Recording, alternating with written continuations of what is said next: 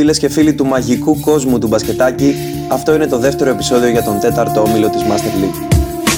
Το βασικό νέο της εβδομάδας φαίνεται να είναι η απομάκρυνση μιας ομάδας από την κορυφή του ομίλου, αφού οι The Shot ανάγκασαν τους Titans στην πρώτη τους ήττα σε ένα μάτς που τα είχε όλα, από ανατροπή στο φινάλε μέχρι και κάρφωμα από τον ψηλότερο παίκτη της διοργάνωσης Γιάννη Ξενάκη. Κάπως έτσι λοιπόν, The Shot και Titans ισοβαθμούν πλέον με ρεκόρ τρία ένα.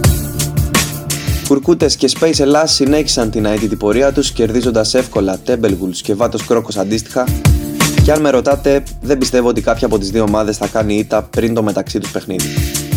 Πρόκειται για δύο ρόστερ που ακόμη και στην κακή τους μέρα έχουν τον τρόπο να πάρουν το ροζ φύλλο, ενώ μάλιστα είναι επιβεβαιωμένο πλέον πως οι Κουρκούτες ετοιμάζονται να πυροδοτήσουν προσθήκη βόμβα από τη μεγάλη κατηγορία.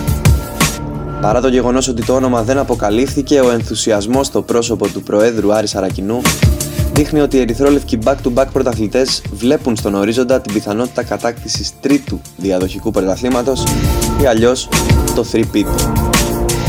Debelwools και Vatos Crocos βρίσκονται στο ένα τρία, καθώς και οι δύο τα βρήκαν λίγο σκούρα απέναντι στους πρωτοπόρους του ομίλου. Θεωρητικά πιο βατό και με χαρακτήρα must-win θα είναι το επόμενο εμπόδιο και για τους δύο, αν θέλουν να ξεμπερδέψουν γρήγορα με την υπόθεση της παραμονής. Η Thunder Blaze τώρα ισοφάρισε νίκες και ήττες, ξεπερνώντας το εμπόδιο των αναλώσιμων, αφού ο Νίκος Μαμαλάκης τους μαγείρεψε μια ωραιότατη τριανταπεντάρα και μάλιστα με εξαιρετικά ποσοστά. Η ομάδα του Ζαράνι θα κληθεί να αντιμετωπίσει τους The Shot σε ένα ντέρμπι που ξυπνά μνήμες από τα σπουδαία μάτς ανάμεσα σε Thunder και Χαβαλένθια πριν αρκετά πλέον χρόνια.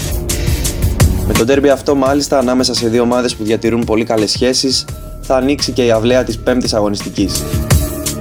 Γιούγκο Πιάστακα και οι Πότες δεν αγωνίστηκαν την εβδομάδα που μας πέρασε και το μεταξύ τους παιχνίδι έχει οριστεί για τις εννέα του Δεκέμβρη. Πριν όμως από αυτό, η Γιούγκο σε ένα remake του περσινού τελικού θα κληθεί να φανεί ανταγωνιστική απέναντι στους Κουρκούτες, εφαρμόζοντας τη συνταγή του τελευταίου της μάτς που λίγο έλειψε να σοκάρει τη Space Hellas.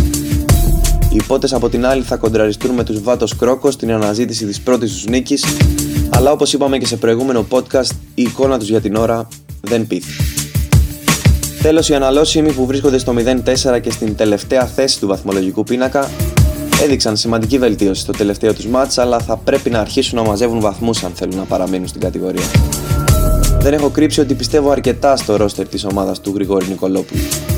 Το έλεγα άλλωστε από πέρσι στην εξαιρετική τους πορεία στην Development League πως η κατηγορία που ανήκουν είναι η Master. Για την ώρα πάντως πάω τρένο για κουβά και οι αναλώσιμοι τρένο για υποβιβασμό.